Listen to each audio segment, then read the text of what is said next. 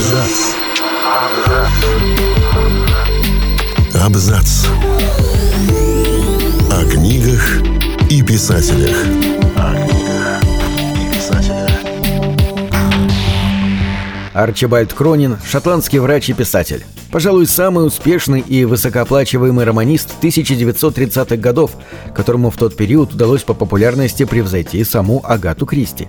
Считается, что благодаря его творчеству была создана Британская национальная служба здравоохранения, а многие молодые люди захотели стать врачами. В своих интервью он редко рассказывал правду о себе, а вот его произведения были, напротив, глубоко автобиографичны. Всем привет, я Олег Булдаков, и сегодня расскажу вам о писателе, враче и идеалисте Арчибальде Кронине. После нескольких неудачных интервью в начале своей писательской карьеры Арчибальд Кронин почти всю жизнь испытывал страх перед прессой. Он был намеренно скрытен, ревниво оберегал подробности своей личной жизни и жизни своей семьи от любознательной мировой аудитории. В интервью и книгах ему нравилось говорить полуправду, позволяя репортерам и критикам заполнять пробелы преувеличенными выдумками – даже в мемуарах писателя так много неправды и несоответствий, что предлагается воспринимать эту книгу исключительно как художественное произведение. Однако некоторые факты из жизни Арчибальда Крунина все же не подвергаются сомнению. Он родился в Кардросе 19 июля 1896 года в необычной для Шотландии семье. Его мать Джесси была протестанткой, а отец Патрик был выходцем из Ирландии, католиком. Арчибальд рано осиротел. Его отец умер от туберкулеза, когда мальчику было всего 7 лет. После смерти мужа Джесси вместе с сыном переехала к родителям в Дамбартон. Она сдержала данное мужу обещание и воспитала Арчибальда как католика, хотя сама была протестанткой. Это решение в некотором роде предопределило всю дальнейшую жизнь Кронина. Еще во время учебы в Дамбартонской академии юный Арчибальд демонстрировал успехи в спорте и склонности к литературе. Позже он посещал иезуитскую школу в Глазго и благодаря своим способностям получил стипендию в местном университете. Кронин хотел стать католическим священником или врачом, но все же решил построить карьеру в медицине. Когда началась Первая мировая, он прервал учебу и поступил на Королевский военно-морской флот – После войны он снова вернулся в университет и получил диплом врача с отличием в 1919 году. В 1921 он женился на докторе Агнес Мэри Гибсон, с которой познакомился в студенческие годы. Арчибальд и Агнес поселились в Третьегаре, небольшом городке на юге Уэльса, где Кронин начал проводить исследования антракоза. Легочное заболевание, которое часто называют болезнью шахтеров, работая в городской больнице общего профиля. В 1924 году у пары родился первенец Винсент, а Арчибальд стал медицинским инспектором рудников. На этой работе он отправлялся в командировки по всей Великобритании и был свидетелем большой катастрофы на шахте Истват, в результате которой погибли 38 человек. 1924 году он получил степень доктора медицины за диссертацию по истории аневризмы. Примерно через год он вместе с семьей переехал в Лондон, где открыл очень успешную практику в районе Ноттинг-Хилл. Репутация хорошего врача и значительный поток пациентов заметно улучшили его финансовое положение. У Арчибальда Агнес родилось еще двое сыновей – Патрик в 1926 и Эндрю в 1937. Однако уже в 1930 году Кронин навсегда оставил врачебное дело. В этом 1930 году у Кронина обнаружили язву, и ему было предписано взять отпуск и отдохнуть в сельской местности в течение полугода. Он отправился в любимую Шотландию. Стремясь скоротать время, Арчибальд решил осуществить давнюю мечту и всего за четыре месяца написал свой первый роман «Замок Броуди».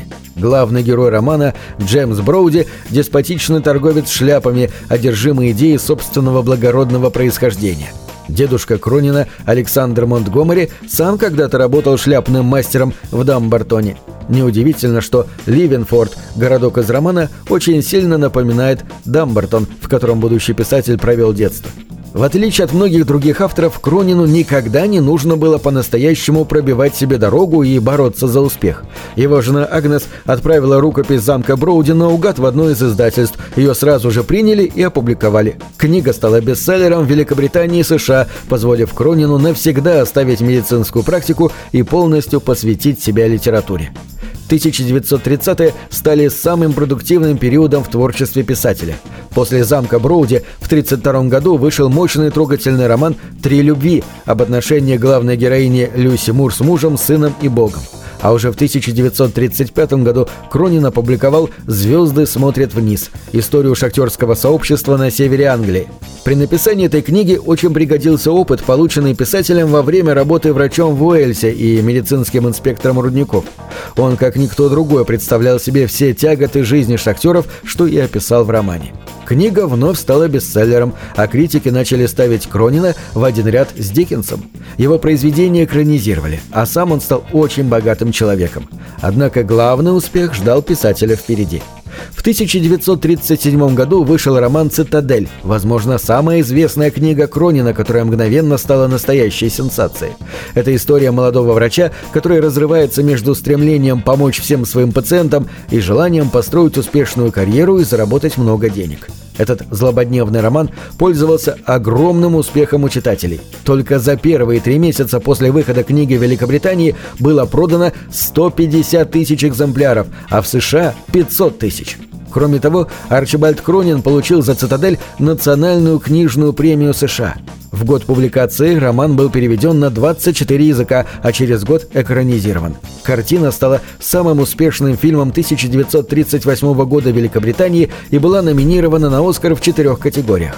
Широко распространено мнение, что именно этот бестселлер Арчибальда Кронина повлиял на результаты всеобщих выборов 1945 года в Великобритании, что в свою очередь привело к созданию лейбористским правительством Национальной службы здравоохранения в 1948. Кроме того, «Цитадель» вдохновила многих молодых людей и девушек получить медицинское образование. Однако больше всего у себя на родине Великобритании писатель известен благодаря дневнику доктора Финлия, к рассказам об этом герое, о его старшем коллеге докторе Камероне и об их невозмутимой экономке Джанет из небольшого шотландского городка, Арчибальд Кронин пришел уже состоявшимся писателем.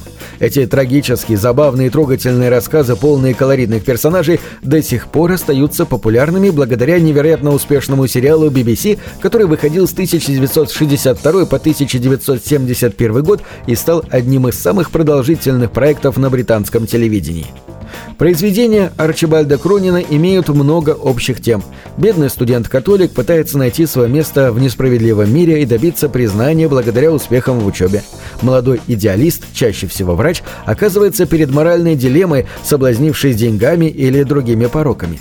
Герой с твердым внутренним стержнем размышляет над вопросами греха, вины и покаяния. Можно сказать, что все его творчество так или иначе рассказывает о борьбе добра со злом, как в мире, так и в душе каждого конкретного человека. Арчибальд Кронин до конца оставался собой. Прожив многие годы в США и Швейцарии, он хранил в сердце любовь к родной Шотландии. В эпоху постмодерна и экспериментов в искусстве он шел против течения, сочиняя реалистичные романы в лучших традициях британской прозы. Он обладал особым даром – апеллировать со страниц своих произведений к лучшим сторонам человеческой натуры. Заканчивая книгу Кронина, читатель остается со светлой грустью и чувствует себя чуть лучшим человеком, чем до ее прочтения. На этом все. Читайте хорошие книги.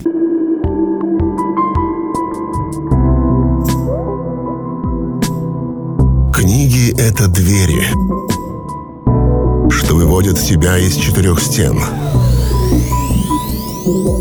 С ними ты проживаешь другие жизни, а свою умножаешь в тысячу раз. Тысячу раз.